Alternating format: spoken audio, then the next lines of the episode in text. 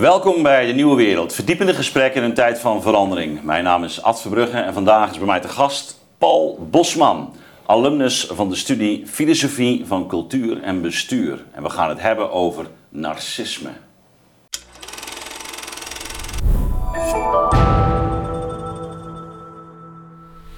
Dag Paul, leuk dat je bent. Goedemorgen. Goedemorgen. Ja. ja. Uh, we gaan het met elkaar hebben over narcisme als een van de ziekten van deze tijd, of pathologieën van deze tijd. Um, voordat ik dat uh, ga doen, wil ik toch eerst maar even nog tot de kijkers richten. Want um, zoals uh, sommigen van jullie wellicht gemerkt hebben, zijn wij gestart met ons patronaat. officieus gestart met ons patronaat. Maar um, ja, we zijn nu een weekje verder en tot ons groot genoegen en daar zijn we ook zeer dankbaar voor. Hebben zich uh, inmiddels bijna al 200 mensen aangemeld als uh, patroon, dan wel schutspatroon. En ik wil iedereen uh, bij deze ook van harte oproepen wanneer je hart hebt voor ons kanaal. En ehm, ja, wil zorgen dat we dit in de lucht kunnen houden de komende jaren. om, om je inderdaad aan te sluiten. Uh, en um, uh, ons patronaat op die manier uh, te steunen, zodat wij ook in de toekomst deze mooie programma's kunnen maken. Goed, dank daarvoor dus. En voor iedereen die zich nog niet heeft ingeschreven, ga kijken, want het is ook een hele interessante formule. Goed, Paul, ja, um, wij kennen elkaar. Je bent bij Zeker. mij afgestudeerd. ik ben de coördinator van het programma, het masterprogramma Filosofie van Cultuur en Bestuur. Dat uh, is een tweejarig programma. Uh, ook, ook, geschikt voor mensen die eigenlijk al een andere opleiding, uh, masteropleiding hebben, hebben, gedaan. Die op die manier, ja, uh, zou ik kunnen zeggen, de, hun eigen wetenschappelijke achtergrond in, in verband met de filosofie kunnen brengen. Ja. En ook ja, zich richten op de grote vragen van deze tijd. Ja, je hebt die opleiding ook afgerond. Jouw, jouw voortraject was... Politicologie. Politicologie, ja. Ik heb aan de Universiteit van Amsterdam politicologie gestudeerd.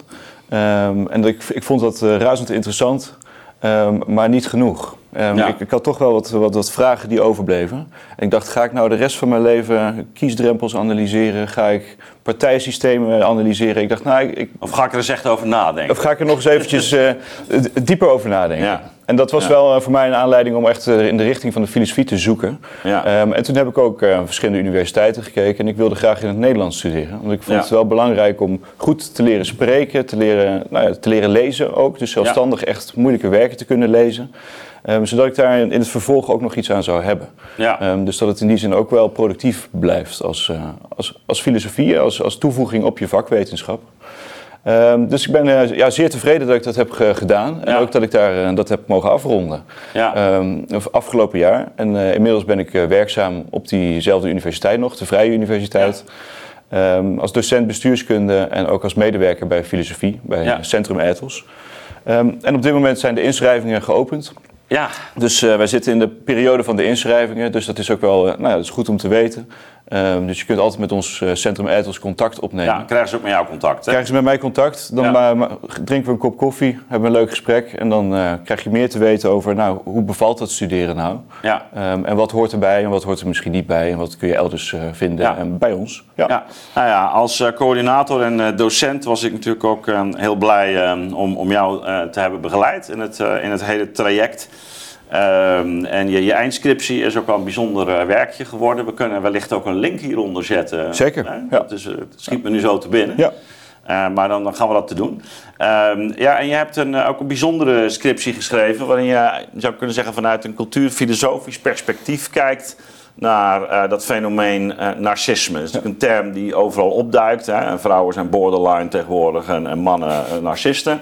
dat is een beetje het standaard schema wat wordt ja. gehanteerd. Maar je, je hebt toch die, die uh, cultuurthematiek uh, eigenlijk uh, ja, verweven, zou je kunnen zeggen, met, met ja, een, een, een, een uitdiepen van over wat voor pathologie zouden we het nou kunnen, mm -hmm. kunnen hebben. En um, nou ja, misschien is het goed als je even kort toch de, de, de opzet ja. van, van je scriptie presenteert. En dan kunnen we naar aanleiding daarvan wat zaken verder uitdiepen. Heel goed, ja. Ja, belangrijk voor mij in ieder geval, de aanleiding ook om, om dit zo te schrijven, was dat heel veel problemen geïsoleerd worden opgevat. Dus we zeggen, nou, iemand heeft een burn-out, ach, ja, naar de psycholoog of naar de bedrijfsarts. En dan gaan we daarmee aan de slag. Of iemand is narcistisch en dan denken we, nou, dan zijn we daar vanaf. Dat hebben we dan Gelabeld. Gelabeld, ja, geclassificeerd. in behandeling.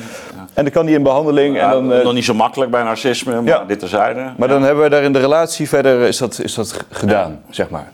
En zo gaan we natuurlijk ook op de bedrijfsvloer met mensen om te zeggen, nou, we plakken er een stickertje op en dan weten we wel wat, uh, wat we ermee moeten.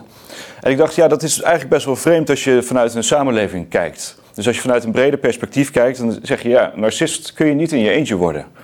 Je bent altijd, iemand anders noemt jou narcistisch, of iemand labelt jou als narcistisch. Of je wordt in een relatie op den duur, ontspoort die relatie.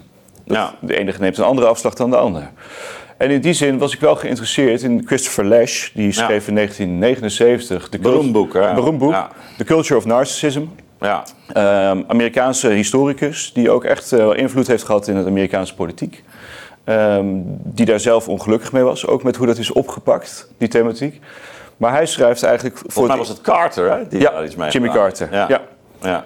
Ja. En uh, Lesch zei over de duiding van Carter, die dat in een speech eigenlijk gebruikte, de culture of narcissism, zei hij ja, het is eenzijdig opgevat als egoïsme. En dat was niet, precies niet de bedoeling.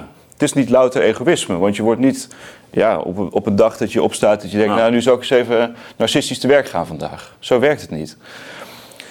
Goed, die tekst, The Culture of Narcissism, is eigenlijk de eerste duiding waarin de samenleving als narcistisch wordt gekarakteriseerd. Lesch zegt eigenlijk van ja, er is iets in de Amerikaanse samenleving ontstaan, waardoor mensen meer narcistische trekken gaan vertonen. Ze worden in die zin individualistischer, maar dat gaat ook ontsporen. En dat is voor mij een aanleiding geweest om eens te kijken van ja, hoe zit dat nu? Ja. Want wij hebben toch een heel groot psychologisch duidingsapparaat eigenlijk opgetuigd. Heel veel dingen begrijpen wij psychologisch, die noemen we ook zo. Zeg nou, ik, ik, uh, ik heb last van stress of ik heb last van dit, ik heb last van dat. Terwijl je ook kunt kijken van ja, maar waar komt dat dan vandaan? Wat is de achtergrond daar, daarvan? Welke cultuur, als het ware, zorgt ervoor dat een individu zich zo kan ontwikkelen? Ja, ja nee, uh, een hele relevante vraag. Hè. Ten meer omdat natuurlijk uh, we de laatste jaren ook steeds vaker uh, dat label voorbij zien komen. Hè, dat allerlei zaken narcistisch worden genoemd. Nou is er geen koe zo bont of er zit wel een vlekje aan. Dus uh, het zal ongetwijfeld wel iets te maken hebben inderdaad met, uh, met uh, nou ja, bepaalde kenmerken die, die mensen vertonen. maar daarmee inderdaad ook op hun wereld. Hè? Dus waar ze in opgroeien, ehm, waarin bepaalde zaken worden gestimuleerd, gewoontes ontstaan. Of juist ehm, inderdaad ja, trauma's worden opgelopen die op, zich op een bepaalde manier gaan manifesteren. Nou, je hebt uitdrukkelijk uh, niet gekozen voor alleen de psychologische uh, benadering. Dat gaf je zo even al aan. Uh, tegelijkertijd ben je wel in gesprek met psychologen. Ja. dus het, dat is denk ik ook het kenmerkende van onze opleiding. dat je, je niet alleen maar ehm, nou ja, je, je, je, je met een wijsgerige analyse komt, maar ook, ook toch rekening houdt met wat er in die vakwetenschappen daaromtrent gebeurt. Um, misschien goed om eerst even die, die, die laten we zeggen, meer psychologische ja. uh, traditie rond uh, narcisme, om, die, om die daarbij te betrekken. Ja. Nou ja, dat, ik, ik vind dat zelf ook waardevol in die zin om de, de relatie tussen de filosofie en zo'n vakwetenschap op te pakken. Ja. Want anders wordt het ook wel, ja, dan kun je allerlei duidingen schrijven, maar wordt het erg abstract. Ja, nou, heb je geen psychologische achtergrond. Helemaal niet. Je, je, je, vriendin is wel uh, psycholoog. Mijn vriendin is psycholoog, dus, dus ik heb af en toe uh, toets ik wat aan de keukentafel, dat, uh, dat zeker. Um, maar de, kijk, ik ben ook in mijn scriptie dan wel geneigd om in de richting van de psychoanalytische traditie te gaan. Ja. Want de psychologische traditie, zoals die ook klinisch wordt opgevat, focust zich veel op gedrag. Ja. Um, en minder op nou, de achterliggende duiding van waar, waar kunnen we dat dan achterhalen? Wat zijn de oorzaken daarvan? ik probeerde dat toch in een iets breder, betekenisvol kader te, te duiden. En dan kom je natuurlijk bij het narcisme, kom je al snel bij Freud uit. Ja. Um, en ik heb eigenlijk een. Christopher Lash verwijst ook naar Freud, maar die, nou, het speelt al in de jaren 70, dus het is alweer ja. een veranderd debat, zou je kunnen zeggen. En ik kom uiteindelijk uit bij Martin Altmaier, dat is een, uh, een Duitse psycholoog, mm -hmm. die eigenlijk een exponent is van wat je de relationele psychoanalyse zou kunnen noemen. Mhm. Dus die vat de mens vanaf het eerste principe eigenlijk op als een relationeel wezen. Ja. Nou, Dat doet Aristoteles ook. Een aantal duizend daar jaar eerder. Dat altijd maar daar, daar grijp jij op terug. Ja, een aantal duizend jaar eerder. Ehm, maar hij is dus zelf ook vanuit zijn achtergrond in gesprek met de filosofie. Dus hij, hij, verwijst weer naar Hegel, hij verwijst naar Freud. Hij zegt, ja, we moeten toch relationeel over die mensen gaan nadenken. Want anders krijgen we niet scherp in beeld waar iemand nou aan leidt. En, hoe duidt zo'n Altmaier, in, dit, in dit geval, hoe, hoe duidt hij dan dat fenomeen van uh, narcisme? Hij zegt eigenlijk dat narcisme dat staat niet dat, is niet, dat zit niet in mij, dat zit ook niet in jou, dat zit tussen ons in. Dat is onderdeel van de relatie die wij hebben. Ehm, en als jij mij continu bevestigt in mijn gelijk, of jij bevestigt mij continu in mijn behoeften, en die worden nooit gecorrigeerd, of daar wordt nooit van gezegd, nou, dat is niet zo goed, dan zorgt dat ervoor dat onze relatie in die zin een hele vreemde dynamiek krijgt. Dus het narcisme, de regulatie in die relatie tussen ons, die kan gaan ontsporen. Hij zegt, je kunt daar een gezonde relatie ontwikkelen met mhm. elkaar. Waarin je een bepaald zelfvertrouwen krijgt, een eigenwaarde ontwikkelt. Zelfs doen, noemt Axel Honneth het. Ehm, en daardoor ontwikkel je een stabiele identiteit, zou je kunnen zeggen. Een stabiele persoonlijkheid ook. Dat is al vanaf jongs af aan in de familie uh, speelt dat al. Als dat ontspoort en je, je wordt nooit gecorrigeerd en je, je, moet eigenlijk alles uit jezelf halen, dan krijg je wat Martin Altmaier noemt eigenlijk een soort grootheidsfantasie. Mm het is niet dat je dan denkt van nou, ik, ehm, ik bepaal alles. Maar wel dat de wereld moet gaan beantwoorden aan jouw behoeften. Mhm. Dus je krijgt de, de, de, dynamiek dat je continu denkt van ja, ik, ik wil dit. Of ik vind dit leuk. Of ik vind dit lovenswaardig. Of ik vind dit afkeurenswaardig. Maar er is niemand die dat corrigeert. Dus er is geen buitenwereld die af en toe binnen, binnentreedt of mhm. binnengrijpt. Die zegt, deze behoefte die is misschien schadelijk voor jezelf. Maar dat is eigenlijk wat we vroeger het verwende kind noemen, bijvoorbeeld. Hè? Ja, verwend. Maar het is in die zin ook, het kan ook um, op jezelf gericht zijn in een soort zelfkritiek. Mhm. Dat je zegt van ja, ik, ga, ik zit de hele dag met, ben ik met mezelf bezig, mezelf aan het analyseren en kritisch op mezelf aan het zijn. Terwijl niemand zegt, misschien moeten die luiken naar buiten eens open. Misschien moet je eens eventjes gaan studeren. Of misschien moet je eens een beroep oppakken. Hoe is het, hoe is het met, je, met je moeder? Of ja. hoe is het met je, met je vriend? Ja. Of... ja, en door die buitenwereld die niet binnentreedt, is het ook vervolgens interessant om te gaan kijken, als je dat narcisme zo duidt, wat gebeurt er dan in die buitenwereld?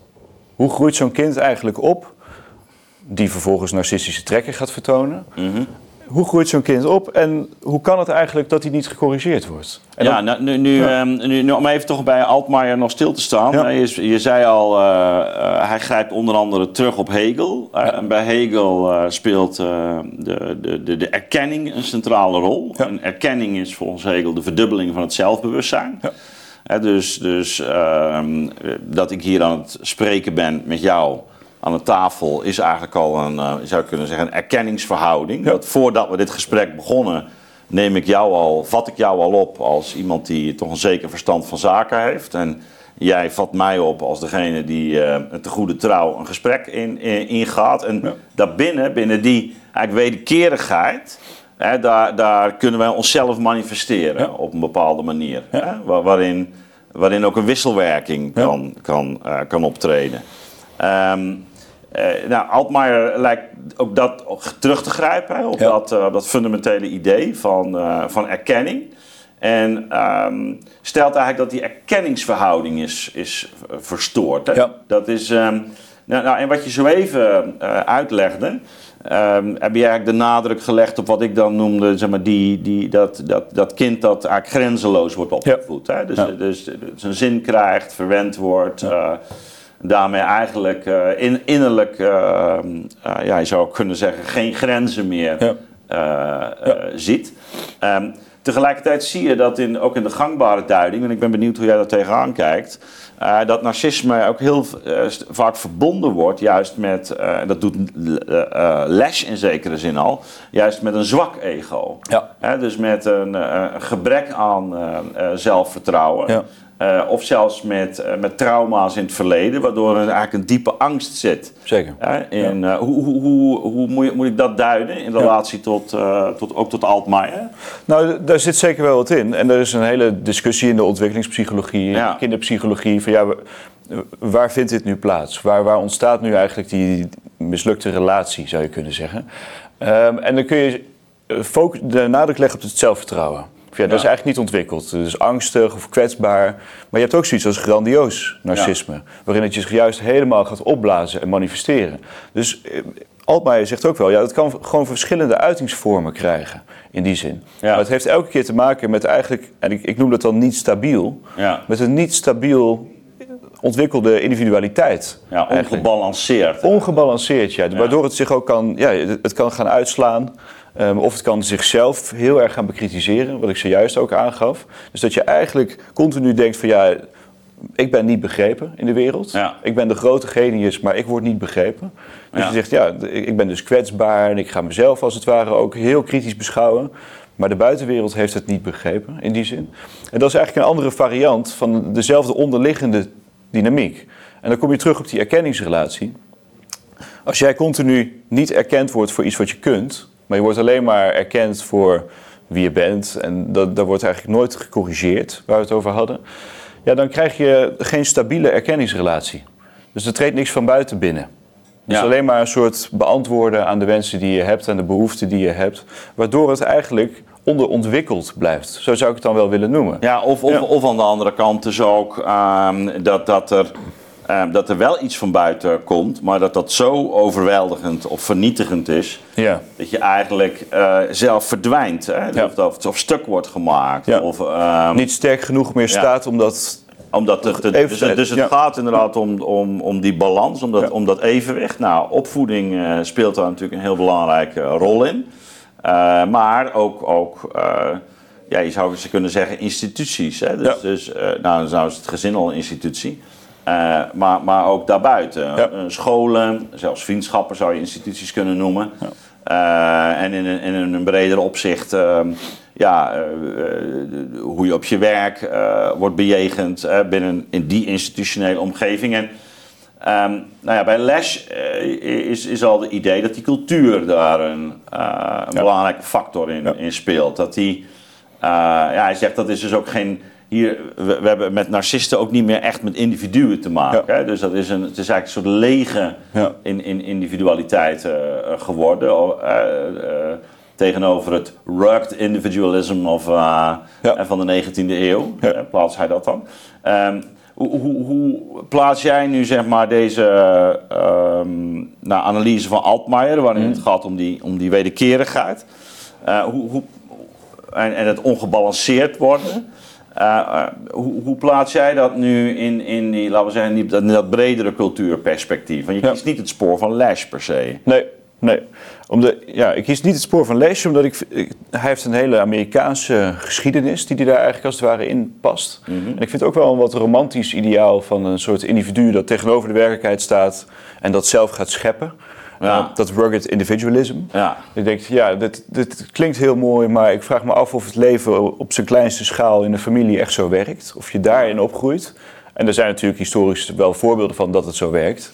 Maar in de Europese burgercultuur, in 1800, 1900, zie ik dat niet zo terug. Ja, dat is grappig. Nee, want ik, ik, ik, ik uh, wanneer ik uh, les lees, dan moet ik ook op, op de een of andere manier denken aan mijn eerste kennismaking met, uh, laten we zeggen, de Amerikaanse 19e eeuw. Dat was volgens mij het kleine huis op de prairie. Precies. En ik heb het later ook aan mijn kinderen nog wel voorgelezen. Ja. Maar daar kom je daar wel iets van tegen. Ja. Zo'n man die alleen gewoon als ja, als een pioneer ja, in, de, in de wildernis gaat wonen. En daar gewoon hup, dat huis neerzet. En nog een beer met een beer vechten. En wil, dat is, dat, je, daar, daar voel je wel enigszins wat, waar Les op doelt. Ja, ja, en dat, dat is denk ik ook een mooie analyse. Dat, dat deel ik zeker met je. En ik, ook herkenbaar, zo'n Little House on the Prairie. En iedereen kan daar iets. Dus iedereen draagt ook iets bij aan het overleven van dat gezin. En dat pakt de spullen weer op en het gaat weer elders wonen. En ze hebben daar in die zin echt een, een neiging om... Ze moeten overleven. Dus er, zit, er zit iets in van een, uh, een gedwongenheid. Ja, dus je zegt maar eigenlijk is zijn duiding wel heel sterk... door die cult, specifiek culturele achtergrond uh, getekend. ja. En wat we bij Altmaier volgens mij zien, is dat die duiding heel erg door de jaren 60, 70 is uh, getekend. In de zin van erkenning draait om liefde liefde en strijd. Dat zit er heel erg in. Dat is de duiding van, uh, ja, Axel Honneth heeft natuurlijk de duiding van Hegel overgenomen. Ja, ja dat is de Kamp van Anerkennung. Ja. Dat beroemde boek van ja. Honneth. Alsof je zou moeten vechten voor je erkenning. Alsof dat elke keer een soort van opnieuw bevestigd moet worden. En Ja, als je dan terug naar Hegel gaat, dan begint hij eigenlijk met het beschrijven van de familie. Ja. Zegt, ja, in een familie hoef je eigenlijk niet te vechten, als het goed is. Ja. Nou, in de familie ben je gewoon, daar ben je lid van, daar ben je onderdeel van, daar, daar groei je in op. En als je ook gewoon kijkt naar, het eigen, naar de eigen ervaring, in mijn ervaring, gewoon een familie ben ik gewoon in opgegroeid. En dat was nou ja, als je gaat puberen ga je daar wel een beetje tegen strijden. Maar het is niet zo dat je vanaf het eerste moment in een soort strijd om liefde zit.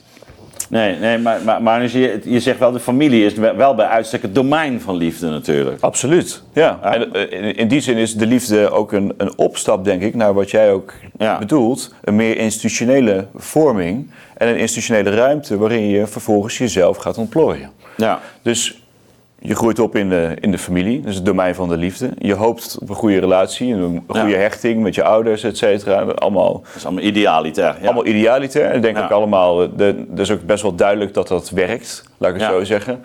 Hoe vaak je wel niet hoort van nou, gescheiden ouders, dat het toch best lastig is. Absoluut. Dat er toch allerlei kwesties optreden. Ook al regel je dat heel goed, dat het toch wel gevolgen kan hebben.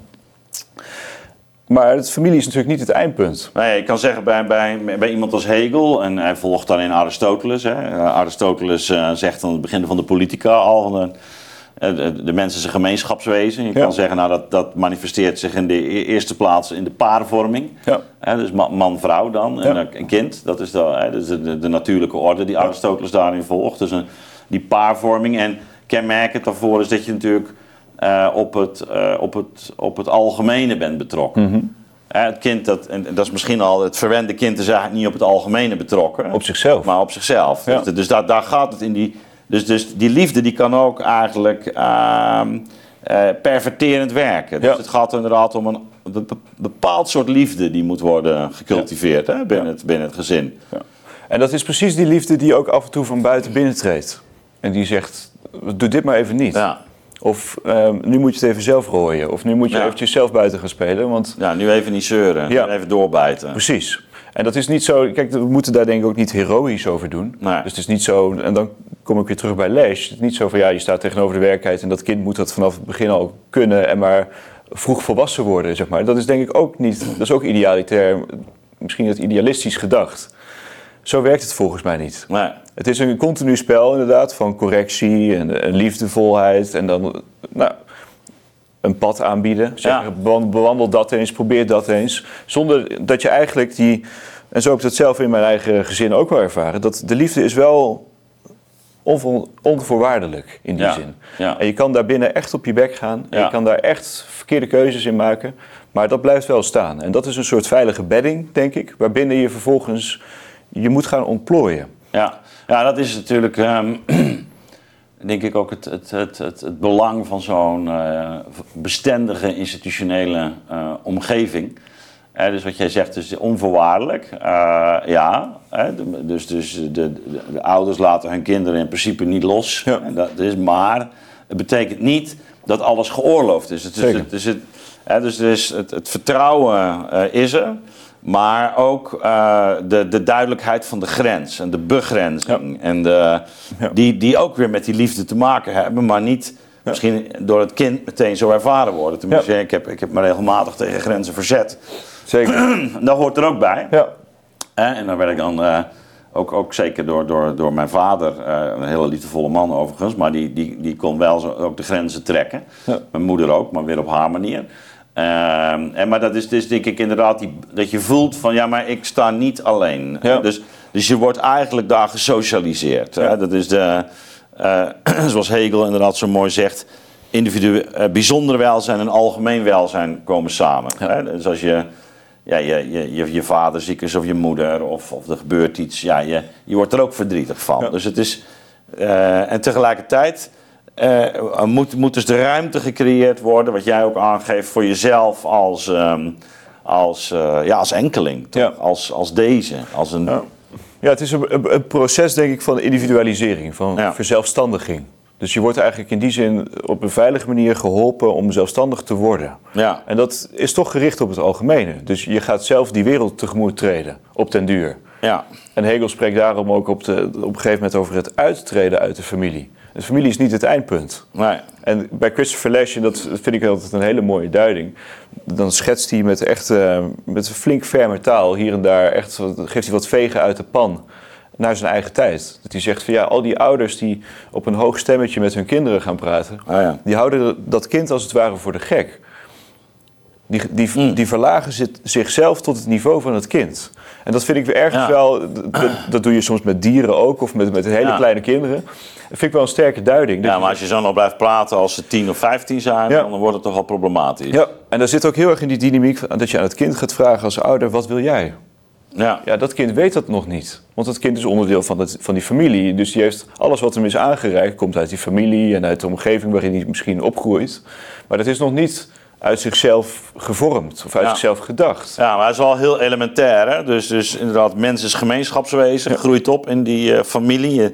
Ik vertrek daar ook vanuit de, mijn komende boeken, dus de, de, de gezagscrisis, waar ik ook echt die, die Aristot dat Aristotelische of Hegeliaanse uh, vertrekpunt ook uh, kies. Hè? in plaats van, laten we zeggen, het subject. Nee, meteen al die, die dynamiek met anderen, die relationele ja, eigenlijk constitutie. Um, het interessante is wat je, wat je zei, die strijd en op die kamp voor anerkenning. Ik moest denken ook uh, net aan wat, wat je nu bijvoorbeeld bij Andrew Tate ziet. Hè? Dat, is een, dat is echt natuurlijk, je kunnen zeggen, hij slaat bijna die familie over. Ja. Het is gewoon vechten, het is survival of the fittest. En, en bijna als een soort uh, Ayn Rand, uh, in die zin heel, bijna neoliberaal. In, Zeker. Bij Tate. dus, dus zo sterk mogelijk maken, want uh, ze verneuken je gewoon. Uh, de vrouwen verneuken je, de mannen verneuken je. Dus zorg maar dat je, uh, dat je sterk wordt. En nou, op een andere manier speelt dat natuurlijk bij Peterson. Maar bij Peterson natuurlijk veel meer die, laten we zeggen, dat de, die gemeenschapsverantwoordelijkheid zit. Maar, maar, maar eigenlijk begint dus die balans al, al in, in dat gezin. Dus van begrenzing, maar tegelijkertijd afstemming op dat uh, algemene, waardoor je ja. uh, sociaal wordt. Ja, en dat strijdvaardige, dat is denk ik wel een heel mooi thema. Want het is, wel, het is natuurlijk ook herkenbaar. Iedere puber, of ja. veel pubers in ieder geval, ik zal niet iedereen het zeggen, maar veel pubers die gaan zich verzetten. Ja. En dat, is, dat heb ik zelf ook gedaan. In die zin, dat hoort er denk ik ook bij. Mijn ouders hebben dat ergens ook soms oogluikend toegestaan en gecorrigeerd waar, waar nodig. Um, en dat heeft best een tijd geduurd in mijn geval. Ja. best een tijd gepubert. Dat je denkt, nou, ik ga eens eventjes flink strijd voeren. Totdat je erachter komt van, ja, dat is oké, er zijn ook andere dingen. Of je wordt verliefd, of er, er komt weer iets binnen, van buiten. Je zegt, nou, het, is wel klaar. Er is nog iets, iets verder dan dat. En ja, ik vind... het, is wel, is wel interessant dat je weer die, nu die verliefdheid uh, inbrengt. Ja. Dat is, ik heb dat zelf ook eigenlijk wel zo ervaren toen ik, toen ik jong was. Bij, bij een soort ontwrichtende ervaring. Ja. Uh, om, omdat je daar ja, uh, eigenlijk vanzelf ook uh, betrokken raakt op, op, op een ander. Ook afhankelijk wordt en je autonomie verliest. Ja. En, nou ja, dat zit natuurlijk ook al in relatie tot je, tot je ouders. Maar ja. ja daar neem je ze nog for granted, zeg maar. Precies. Maar dat kan een relatie zijn, maar het kan ook een liefde voor een beroep zijn. Ja. Dus je denkt, ja, ik ben nu eigenlijk helemaal in de band van, van die filosofie. Of, van, ja, heb... ja, daar had ik altijd nogal last van hoor. Ja, dus ik was, ja precies. maar, maar, maar daar heb je nog meer in eigen hand. Hè? Op het moment dat het, dat het relationeel wordt. Dan overvalt het. Nou ja, dan, dan begrenst het ook heel daar. Want je bent, eh, dat is die wederkeer, je bent ook echt afhankelijk van die ander. Ja. Ja, dus je hebt het niet meer helemaal zelf in de hand. Je moet je, in die zin zit er ook een deel van, van overgave in. Ja. En ik vind het dus zo'n duiding van zo'n Andrew Tate. Ik vind het ook opvallend dat dit op, zo, op dit moment heel erg aanspreekt. En dan kom ik wel terug bij dat narcisme. Het is een, wat mij betreft een hele puberale tendens. Ja. In de zin van, ga strijden, ga heel veel sporten, word sterk en dan kun je de wereld aan. Um, Slavoj Zizek zei daar ooit iets moois over. Vertel dat maar tegen iemand in Noord-Korea. Als die institutionele ruimte niet goed is, waarbinnen je opgroeit, dan kun je sterk zijn wat je wil, maar dan ga je het niet winnen. Um, dus de omgeving doet ertoe. De ja. Continu in die duiding. Ja, tegelijkertijd kun je natuurlijk wel zeggen, ook die populariteit van een, een Tate op dit moment is natuurlijk ook precies een reactie op een bepaald type, wat we dan noemen feminisering, hm. waarin uh, die relationaliteit en die emoties ja. en de kwetsbaarheid en de. Ja. Uh, uh, heel erg.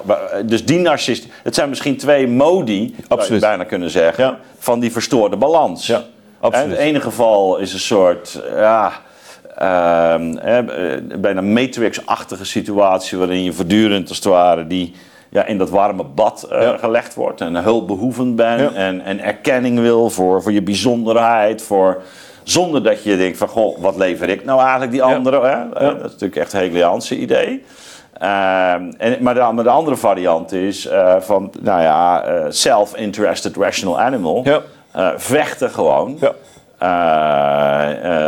totdat je erbij neervalt, maar um, je huid duur verkopen. En, en, en daarmee ook een soort van aanzien ja. verkrijgen. En ik kan me wel voorstellen dat het is bijna een soort dialectisch gezonde reactie. Van, dat heel veel van die jongens die dan nu ken ik massaal ook Tate kijken, met name in de wat, wat lagere opgeleide deel van de bevolking. Maar ik kan me wel voorstellen, het is ook een reactie op, op een, een, bijna een soort democratische softheid Zeker. die is ontstaan. En dat, ik vind het heel mooi dat je, dat je die twee polen schetst, want dat is precies volgens mij het punt. Dat in het narcisme wordt de zelfbetrekking dus ik ben alleen maar op mezelf betrokken. Hoe ik mezelf ontwikkel, mijn persoonlijke groei en hoe ik me voel.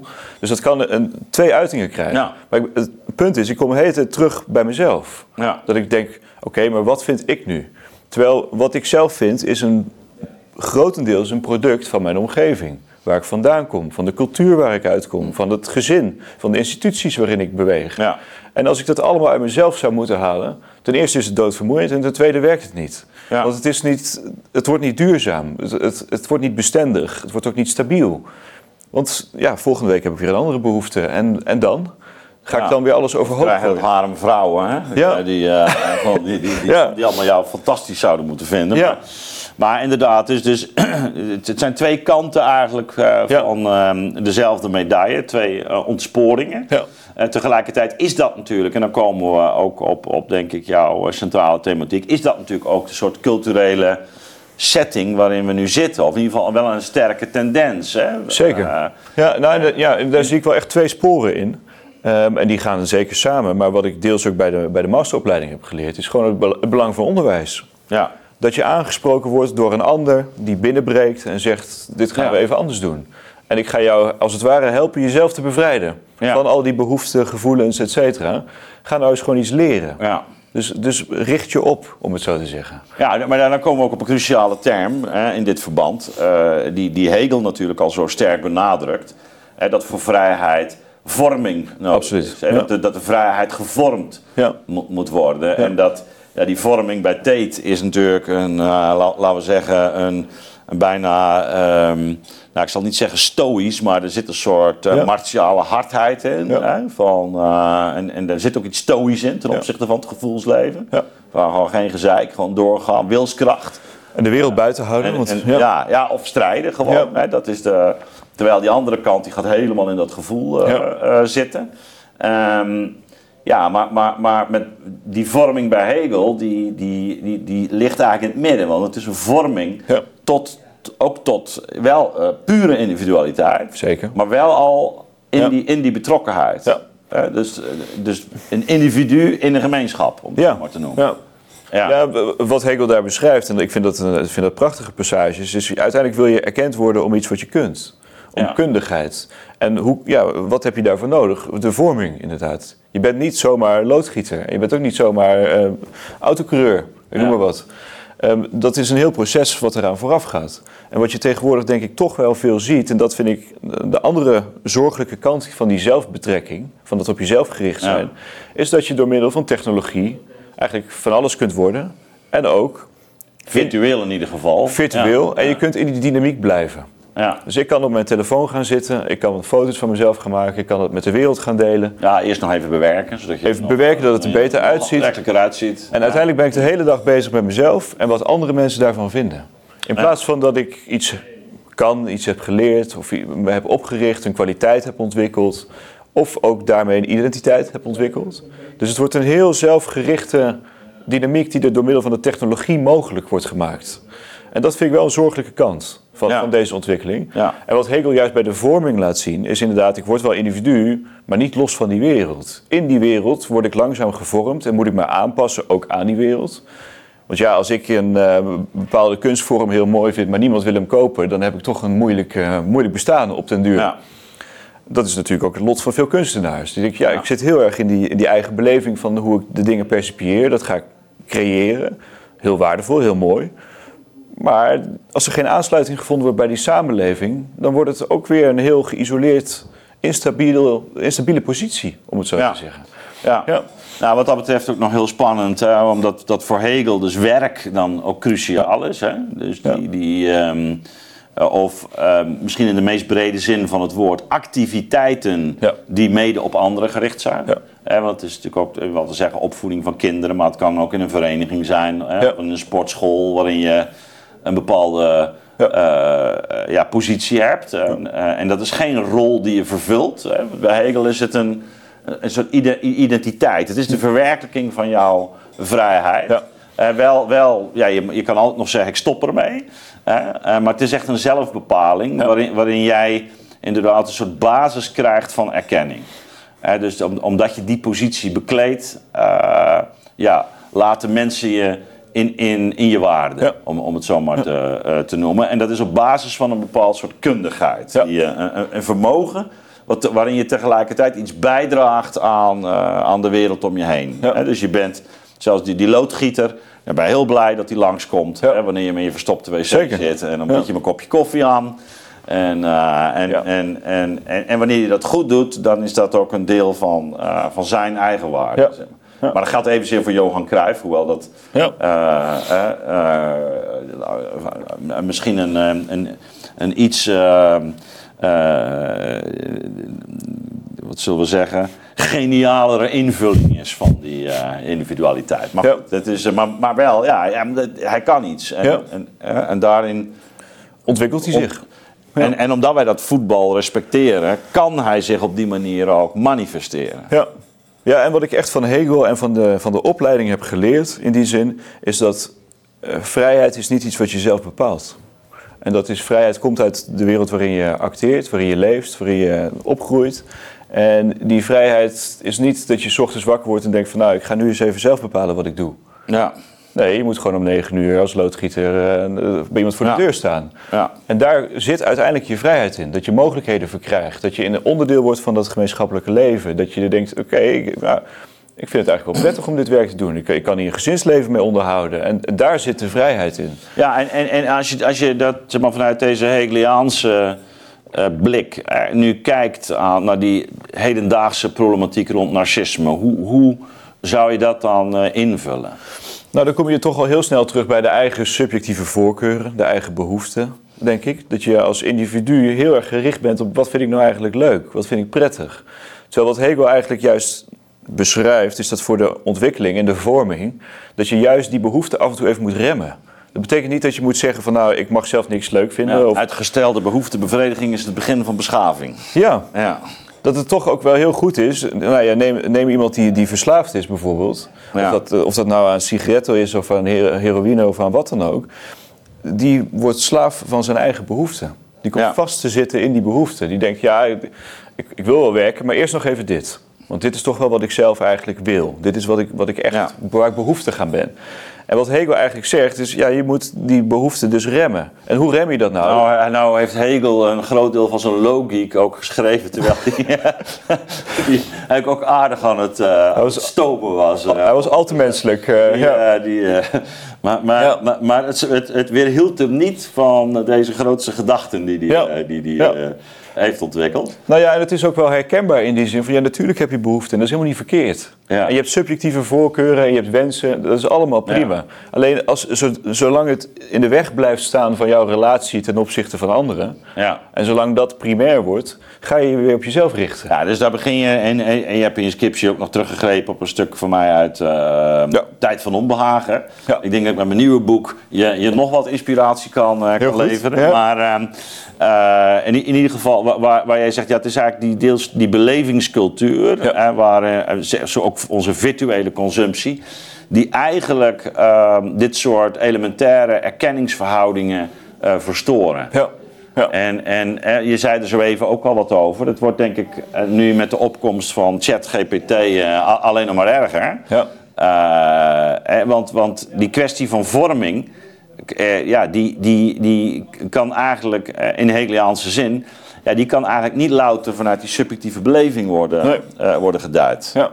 Dus, dus, dus ja, hoe, hoe kijk jij dan naar, wat, wat is het antwoord wanneer we zien dat we in een cultuur leven waarin die subjectiviteit, onze eigen beleving, juist ook door die markt, ja. zou je kunnen zeggen, de commercie worden gestimuleerd en geprikkeld. En nu ook permanent op je telefoon. Ja. Nou, allerlei zaken kunnen je uit, uit handen genomen worden. En die vorming heeft juist te maken met dat, ja, eigenlijk het doorbreken van het comfort en het, ja, je eigen activiteit, om het zo maar te noemen. Dus hoe, hoe, hoe zie uh, het, is, het is dan een pathologie die, die bijna gewoon ingebakken zit in waar we momenteel ja. met elkaar in verkeren. Dus hoe, hoe kijk je daarnaar? Nou ja, ik denk dat er bepaalde uh, kwesties ook wel weer inbreken. Laat ik het zo zeggen. Mhm. Want ik zie zeker het gevaar, en daarom noemde ik zojuist ook die technologische ontwikkeling, dat je in gepersonaliseerde, gepersonaliseerde werelden gaat leven. Ja. Ik ga gewoon gamen en dan ben ik er vanaf. En dan uh, ja. mijn bedrijfsvoering of de, de, de, belasting die ik moet doen, daar gaan we een leuk uh, spel van maken, zodat het enigszins prettig verloopt, dat het geen pijn meer doet. En dat het wordt frictieloos in die zin. Dat is de ambitie. Tegelijkertijd zie je natuurlijk ook, en dat is de, de, de keerzijde hiervan, denk ik, echt een, een, een terugkeer van de wereld en van relaties. Mhm. Dat mensen zeggen, oké, ja, ik stort toch wel in elkaar nadat ik eh, twintig jaar op een plek heb gewerkt. En hoe kan dat nou eigenlijk? Of ik ben toch wel, ik word aangesproken door mijn eigen relaties. In de zin van, wat ben je nou eigenlijk aan het doen? Voor wie doe je dit? Dus de relatie zelf, onderling, tussen mensen die je goed kent, denk ik.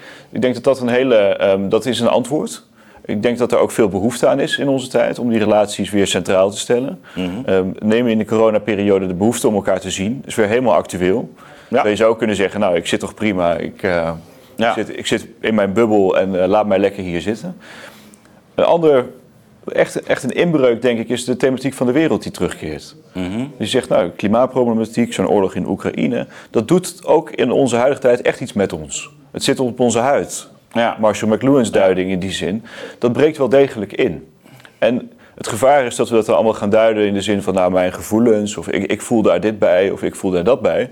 Dat vind ik niet zo interessant. Maar het is wel goed dat je aangesproken wordt door een buitenwereld waar er blijkbaar iets uit spreekt. Waar blijkbaar ook jij, als individu wordt aangesproken van ja, positioneer je maar eens maatschappelijk. Wat vind je daar dan van? En ik zie daar ook wel een soort terugkeer van politieke thema's, als het ware. Ja, en voor de politiek is uh, internet niet genoeg. Nee. Dat, uh, dat vindt toch hier plaats, ja. om het zo te zeggen. Ja, dan moet je, dan, ook, ook daar geldt natuurlijk dat er een institutionele orde uh, komt. Ja. Um, hè, je moet je inderdaad aansluiten bij een groep. Je moet in gesprek treden. Het, ja. het, gaat over en weer. Je moet daar, eh, daar spelen al meteen weer erkenningsverhoudingen.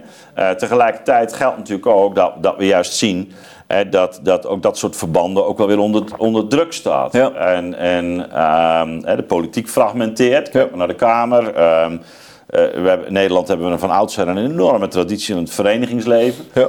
Uh, maar, maar ook uh, veel verenigingen kampen met Neemt af. Ja. problemen rond, rond vrijwilligers, bijvoorbeeld. dus dus ehm, je ziet eigenlijk dat, dat dus die structuren of die verbanden die, die jij ook nu net noemt, dat die ook wel onder druk staan. Um, dus uh, dat is de strijd die gaande is wellicht. Ja. ja.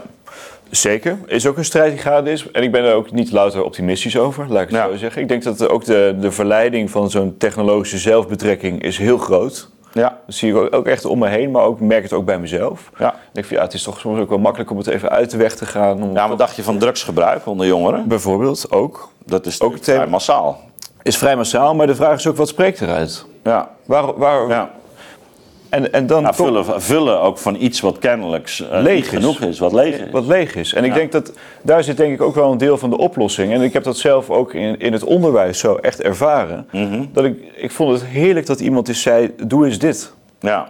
Vertel gewoon eens wat je moet doen. Was dat anders dan, dan bij, bij politicologie of zo? Nou, er is, daar was wel heel erg het idee van je moet vroeg volwassen zijn en vroeg politiek uh, allerlei opvattingen hebben. Maar hoe je daaraan komt is niet zo duidelijk. En ook... Ja, ja. Dus eigenlijk, eigenlijk het doorleefde uh, ontbrak. Ja, en ook in die zin... Doorvoelde. Of het, ja, er wordt heel veel van je verwacht. Maar waar dat vandaan moet komen is niet helder. Dus het fundament als het ware ontbreekt wel. Dus dat je, uh, je wordt eigenlijk niet meegenomen, denk ik. Mm. En dat is denk ik toch ook wat een, wat een docent doet. Mm. Is die, die neemt je mee op een pad. En die laat ook zien van, nou ja, deze afslag werkt, deze afslag misschien iets minder. Uit ervaring weet ik dit en dat. Ehm, en als jij als zelfstandige leerling ergens wordt gedropt en je moet het zelf uitzoeken, dan is de neiging heel groot om te gaan kijken, ja, wat vind ik eigenlijk zelf leuk? Wat, wat zijn mijn behoeften? Ja. Dan kom je weer terug op, op jezelf. En kijk, als je in het onderwijs, ik zeg niet dat kinderen ehm, continu gecorrigeerd en getucht moeten worden, om het zo te zeggen. Maar het is wel, enige disciplinering is wel prettig. Ja. Dus dat jij ook uh, te horen krijgt van, nou, dit is, dit is niet zo'n succesvol pad wat je aan het bewandelen bent. En dat gaat niet lukken. Een discipel is ook een volgeling, hè? Dus ja. in principe. Ja, zeker. Dus het, is, ja. het heeft iets... Uh, uh, inderdaad, ik, zo begrijp ik ook dat gezag vanuit zijn dynamische karakter. waarbij je niet vaak de, de, degene die bijvoorbeeld als leraar gezag heeft... dat je niet eens precies begrijpt uh, waarom je iets moet doen. Nee. Uh, dat is niet, ook niet het. Uh, en, en, in die zin ook, je stem je er niet mee in, maar je ja. geeft je over aan een beweging. Ja. En in die beweging ja, ga je, als het goed is, uiteindelijk op eigen benen staan. Dat is hetzelfde als die opvoeding bij, bij, bij ouders. Ja. Dat is, en zo'n eindscriptie die jij geschreven hebt, die, die is dan eigenlijk het product ja. daarvan. Want dat, dat is natuurlijk ook wat wij in de opleiding heel erg ambiëren. Van mensen moeten wel veel tot zich nemen, maar uiteindelijk is het de bedoeling dat ze volledig zelfstandig het thema kunnen Ja. oppakken en uitwerken en, en lezen en daarover, eh, Ja. daarover schrijven. Ehm, ja, afsluitend, eh, Paul. Dus. ehm, eh, nou, je, je, je, hebt zeg maar, geschetst hoe, hoe volgens jou dus die, die problematiek van narcisme, dus die, die bredere culturele eh, setting heeft. Zie jij, zie, zie jij daar ook nog een bepaalde spirituele dimensie aan? Ehm, niet zozeer. Niet zozeer. Want het interessante is, jij komt uit een, uit een, eh, eh, een ongelovig milieu. Ja. En je bent toch religiewetenschappen gaan doen. Dus, er is, dus je hebt kennelijk wel een fascinatie daarmee. Ja, maar ook, ik denk, een, een, zoektocht naar, naar iets meer van een fundament. Ja, ja. Ehm, van, ja, waar is het nou allemaal op gebaseerd? Ja. Dat is ook waarmee ik begon met van, ja, zo'n studiekeuze bijvoorbeeld. Van ja, oké, we, we gaan kiesdrempels meten, maar waarom dan? Ja. Wat, wat speelt daar omheen? Wat is die samenleving waarin het gebeurt? Welke betekenis heeft het? Was mij totaal onduidelijk op die leeftijd. Ja. Dus ik was ook, ik denk gewoon in die zin ook wel echt op zoek naar ehm, docenten, leermeesters. Die zeiden van nou, kijk eens, in, kijk eens in die hoek. Daar kun je meer vragen of meer antwoorden op je vragen vinden. Ehm, en Erik Schlieser, dat is een eh, docent politicologie aan de UvA. Ehm, bij hem heb ik op, zijn- op een gegeven moment het vak klassieke meesterwerken gevolgd. Toen dacht ik, hé, hey, hier spelen allerlei thema's Ja. door elkaar. Ook religieuze thema's. Dus ik zal niet zeggen dat ik anti-religieus ben. Maar ik heb voor mezelf eh, niet de behoefte om, om dat religieus te duiden. Ja, oké. Maar kijk, ja, je duidt dat dan vanuit de filosofie. Dat heeft religieuze oorsprongen. Dus het het is in die zin wel rijker geschakeerd dan het ene of Ja. het andere, zeg maar. Ja. En dat vind ik juist de, de waarde van de filosofie op zo'n op zo'n vlak. Dus je kunt je verhouden tot de psychologie, maar je kunt ook de religiekant op. Ja. Je kunt het spiritueel ook duiden. Ook deze hele thematiek. De moeder aller wetenschappen, hè? Ja. Dus eh, je kunt inderdaad alle kanten op. Ja. Ehm, nee, maar ehm, nou, heel fijn. Eh, ook fijn even over je scriptie eh, gesproken te hebben. En het is duidelijk dat het nog volop leeft. Ja, je gaat er ook nog mee verder, hè, denk Ja, ik. nou, ik heb wel de ambitie om dat, dat technologische spoor meer op te pakken. Om te kijken van wat doet het nou met onze samenleving. ehm, dat deze modus als het ware van de technologische zelfbetrekking, dat die mogelijk wordt. Ja. En, en dat we dat eigenlijk steeds meer faciliteren. Ehm, en wat doet dat vervolgens ook bijvoorbeeld met onze democratie? Dus als wij geen gedeelde wereld hebben, hoe gaan we ons dan politiek organiseren? Dat is natuurlijk wel, eh, vind ik spannende vraag. Ja, nou, zonder, zonder meer. Nou, veelbelovend ook. Een heel, heel belangrijk eh, thema. Ja, dus ehm, ik richt me toch maar weer even tot de kijker. Eh, als je denkt, ehm, zo'n opleiding wil ik ook. kijk eens op de, op de site van de VU. Hè? Ja. Filosofie van cultuur en bestuur. Absoluut. Ja. En ehm, kom anders op, langs. hebben we nog een open dag? Eh, de open dagen zijn dit jaar al geweest. Dus Ja. het is volgend jaar weer. Maar bij mij staat de deur altijd open. Ja, Ehm, dus ik zou zeggen, kom gerust op de 11e verdieping van de eh, Vrije Universiteit eens een keertje langs. ja. Eh, klop aan en dan doe ik open. Nou, heel goed. Ja. En ehm, ja, als je belang stelt in ehm, dit soort gesprekken en de nieuwe wereld een warm hart toedraagt, eh, zorgen dat je patroon of schutspatroon wordt, staat hier ook of in beeld of, of onderaan. Bijna 200 mensen zijn inmiddels eh, ehm, u voorgegaan. En ehm, wij zijn ervan afhankelijk, want eh, willen we dit soort programma's kunnen maken, dan hebben we ook inkomsten nodig. Dus u kunt ons steunen voor een eh, bescheiden bedrag. en, en daarmee ehm, de nieuwe wereld een grote dienst bewijzen. Dus ga daar vooral ook even kijken.